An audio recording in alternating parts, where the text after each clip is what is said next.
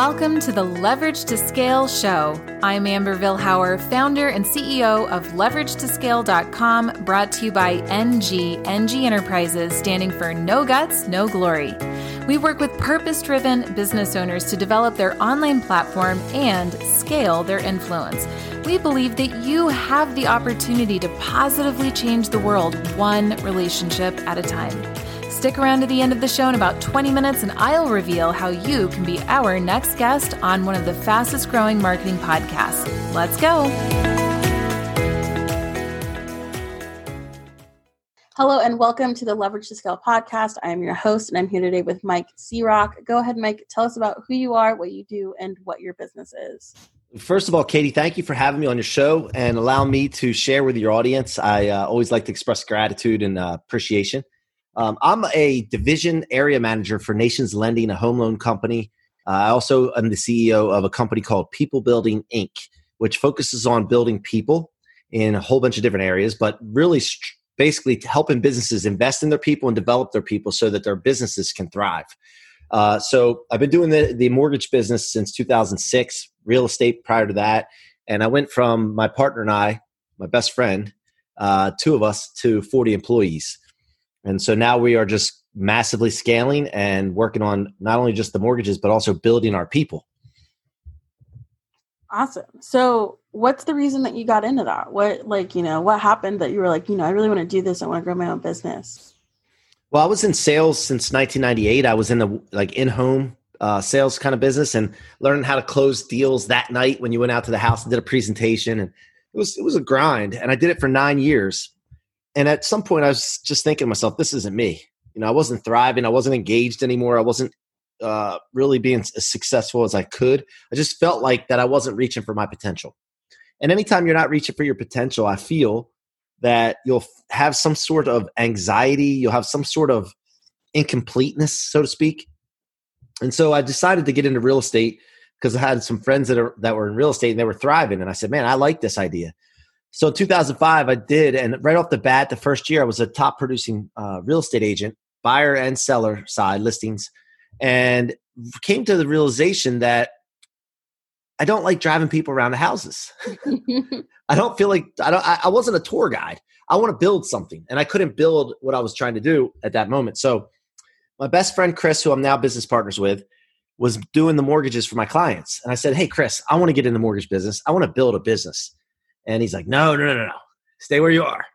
Because uh, Chris Short's his name. I'll give him a shout out. But um, when I when I said that to him, he was worried because I was one of his one top producing real estate agent. And so I just pressed through anyway. I was persistent, and he invited me aboard. And I drove for five years. This is what happens when you commit to something and you burn ships. For five years, I drove an hour and a half each way to work, and wasn't getting home. Like leaving at seven in the morning, wasn't getting home till nine o'clock at night my you know I had a new wife, I had a, a son that was young, you know, a baby. So it was trying times, but I was committed to getting it done and getting to this point where I could build something and help other people and take care of my family, obviously. So uh, that was in 2006. After that, um, from 2006 on, we we were kind of at a company for 12 years and got jerked around with money, so to speak. I'll keep that story out of it for right now. And two years ago, we found Nations Lending, and Nations Lending, the culture the focus on people is what sold me on coming into that platform and building my company with them. And so we've been doing that for about two and a half years now, actually, and scaled from when we started 800% with the uh, the tactics and the growth that we we uh, we focus on and the people building. Wow, that's amazing. And um, I've heard that you've been in business now for a while, as you said. So we're going to hear a lot of interesting stories and learn about a lot about you know how you've grown and what happened. Um, but I want to ask you so you said two and a half years. In that two and a half years, you know, every entrepreneur kind of has that moment where you're like, wow, you know, this was that dream that I had years ago.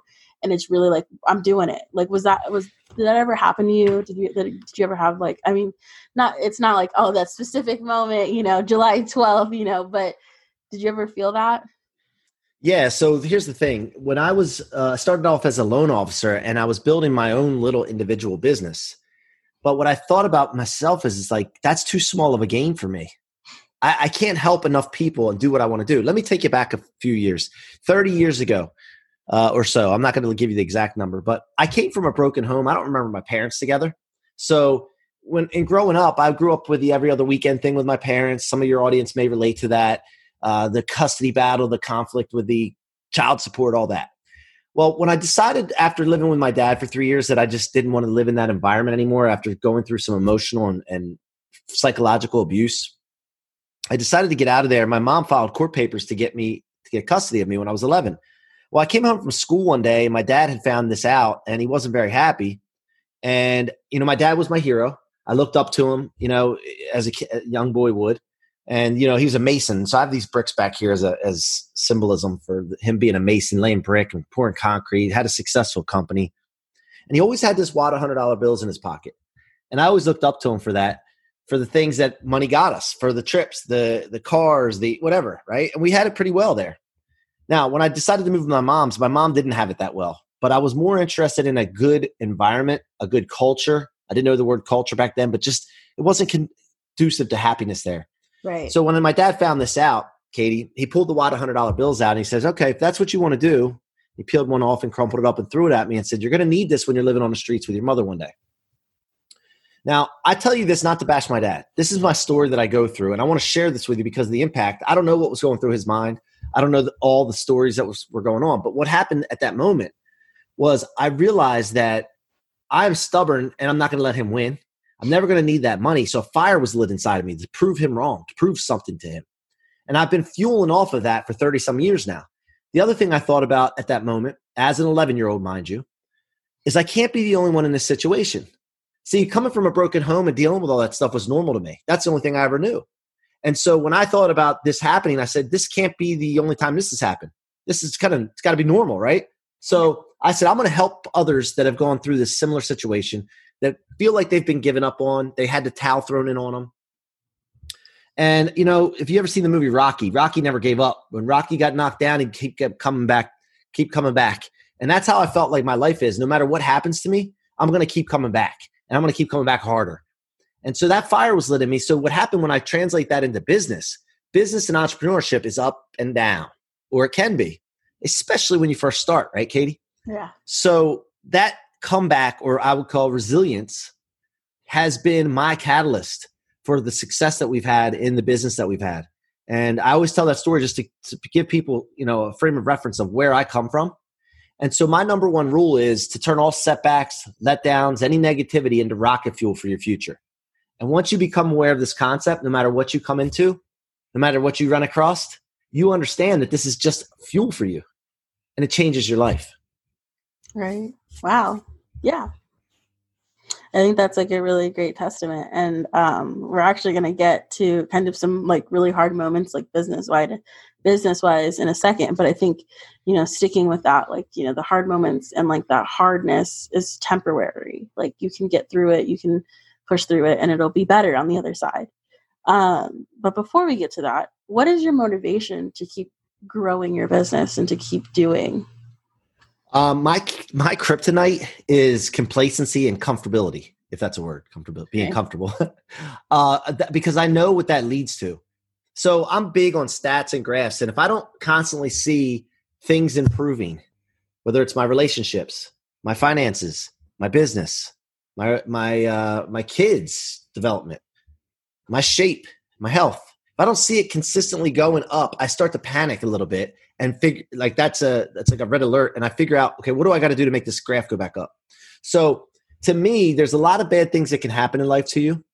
Uh, I call uh, you know bad things happen to good people. And no matter how good you do and how good of a person you are, still bad things are going to happen at some points. And that's what I call gravity. It's kind of pulling you back down. Um, and I learned that from Grant Cardone. He talks about uh, you never have a flat graph in your life and business and relationships because gravity pulls you down. And so, what you need to do is you need to work constantly at improving and growing and have attention to that at all times because that way you can overcome that that pull down, that suppressing, whatever that suppressor is. So that's what I focus on all the time is is how can we improve? How if we're not going better, our trend lines aren't going up month to month we we take a lot of focus and attention place and place it on that to make sure that those lines are going up right and to make sure that we're growing awesome. So um, like i said we're going to talk about hard moments and challenges. And obviously um, that's just it, it kind of comes along with the profession of being an entrepreneur. So what are some of those hard or challenging moments that you've come across in growing your business or even starting your business? First of all i think the number one thing is being a leader comes with having to hold people accountable. And as you do that you have to really do a self assessment on yourself first to make sure you're doing what you're supposed to do you're developing yourself, you're getting the knowledge that you need to lead people. And if you're not doing that, it's very difficult to hold people accountable in your organization, your employees and, and partners and what have you. So that's the hardest thing I think for a lot of people. It was for me. And once you become aware that if you try to hold someone accountable, one, and you're not holding yourself accountable, you're never going to be successful. And number two, if you don't know what your partners or your employees' goals are for themselves, their personal, professional, financial goals, and they don't share that with you, and you make sure it aligns with your company's vision and goals, you're going to have conflict and you cannot hold anybody accountable because one, you don't have permission at that point because you don't know what they want.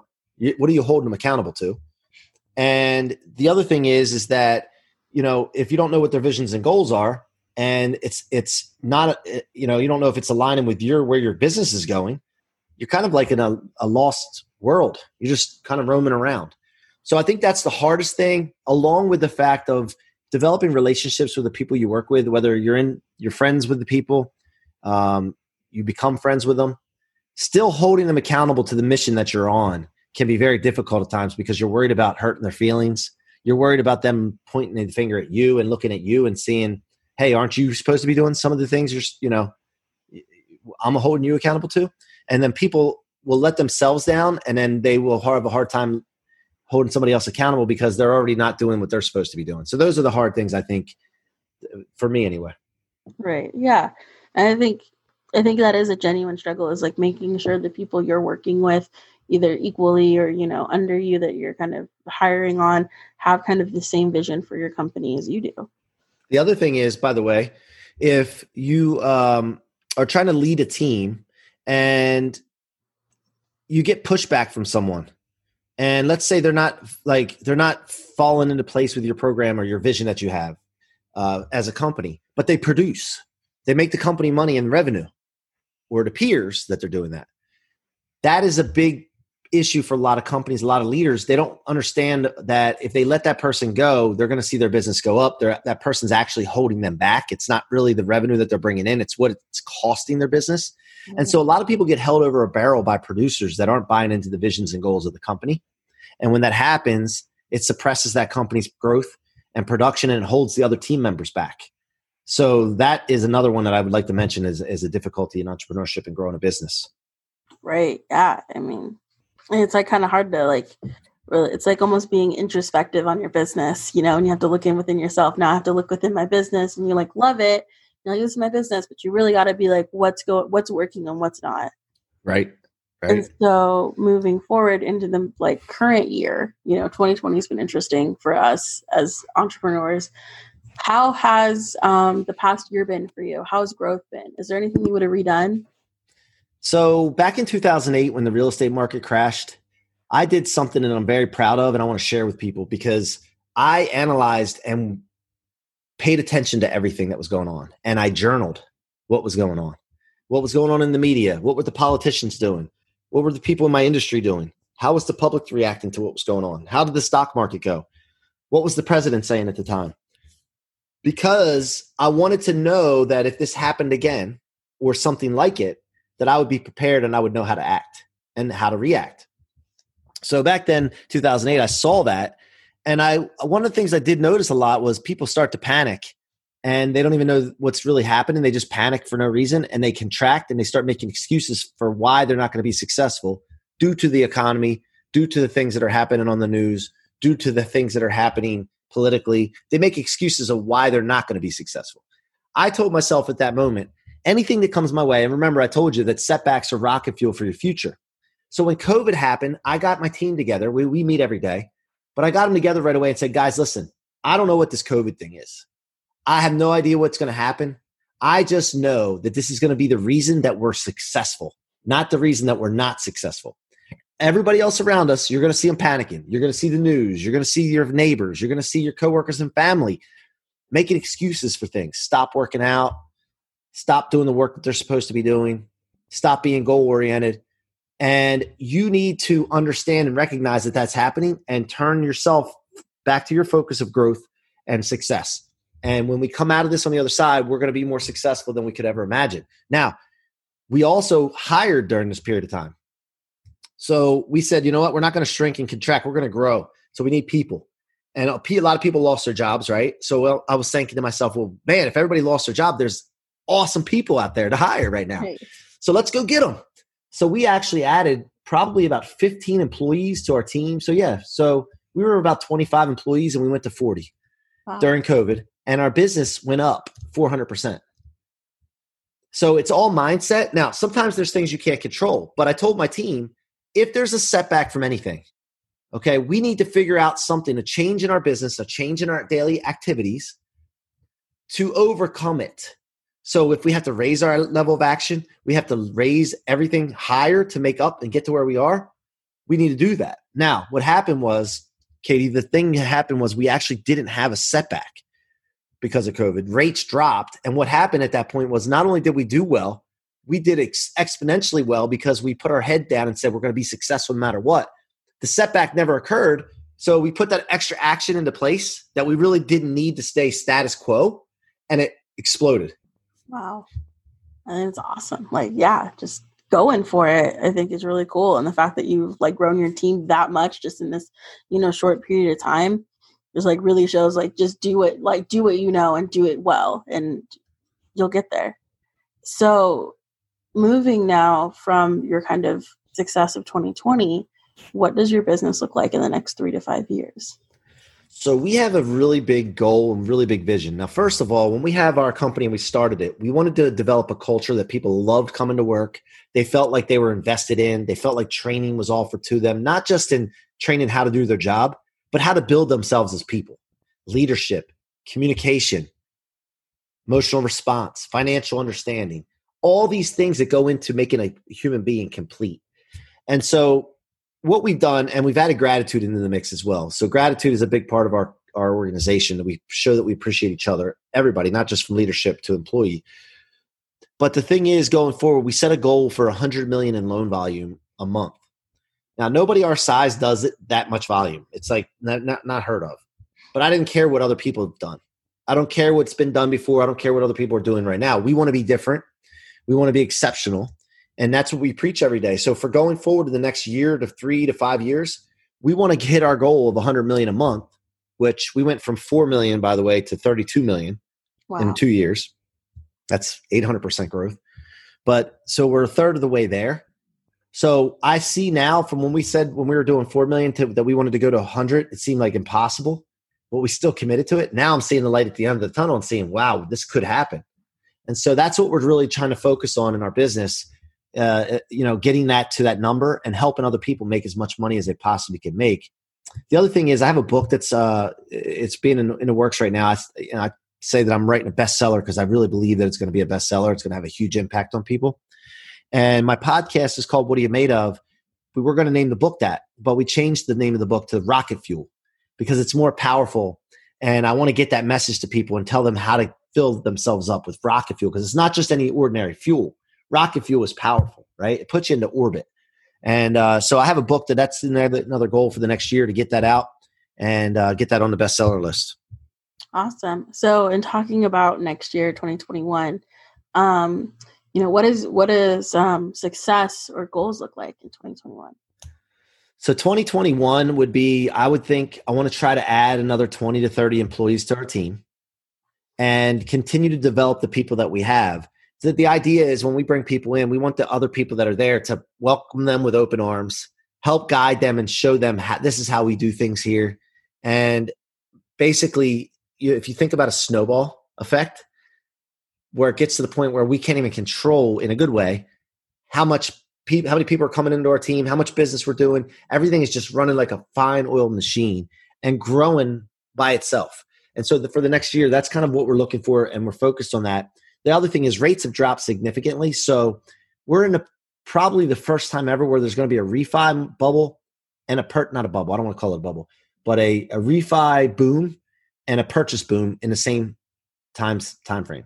Mm. And so with that being said, we have a lot of business that we can go after to help a lot of people and we're just looking to load up. Awesome. So um, as we're nearing the end of our interview, it went by really fast, but uh, I want to flip the question and I want to ask you how can our community jump on board and support you in developing your vision? So, as far as the mortgage side of things, if anybody has a mortgage or needs help with that, they can reach out to me. Um, I'm best found on uh, Instagram at Mikey Croc uh, with no K, M I K E Y C R O C. Uh, you can DM me there if you have questions on that. But what I really want to focus on is getting the people building movement out, the What Are You Made Of movement with the podcast out, and help develop people. And if anyone's listening to this and feels like they know of an organization or themselves need help building themselves in certain areas, everybody's got a weakness, right? And where they want to develop, please follow my content at Mikey C Rock on Instagram. Get on there, check it out, follow me, engage with me. I will help you better your life. I, I'm dedicated and committed to that. And just for your audience too, when the book comes out, I'm going to give them a free copy if they go to themikecroc.com. Awesome. Themikecroc.com and then they subscribe there. They'll get a copy of the, uh, the book when it comes out at the end of this year. Awesome. Well, thank you again, Mike. It was so wonderful chatting with you today. And it was um, just awesome learning about your business and how you've grown and what you've gone through. And it was uh, awesome chatting with you today. Thank you, Katie. I appreciate you having me. And by the way, LinkedIn is powerful, guys. Network on LinkedIn, send messages to people, let them know that you're, you know, paying attention to their content and give them feedback. It goes a long way, right, Katie? Yes. Thank you.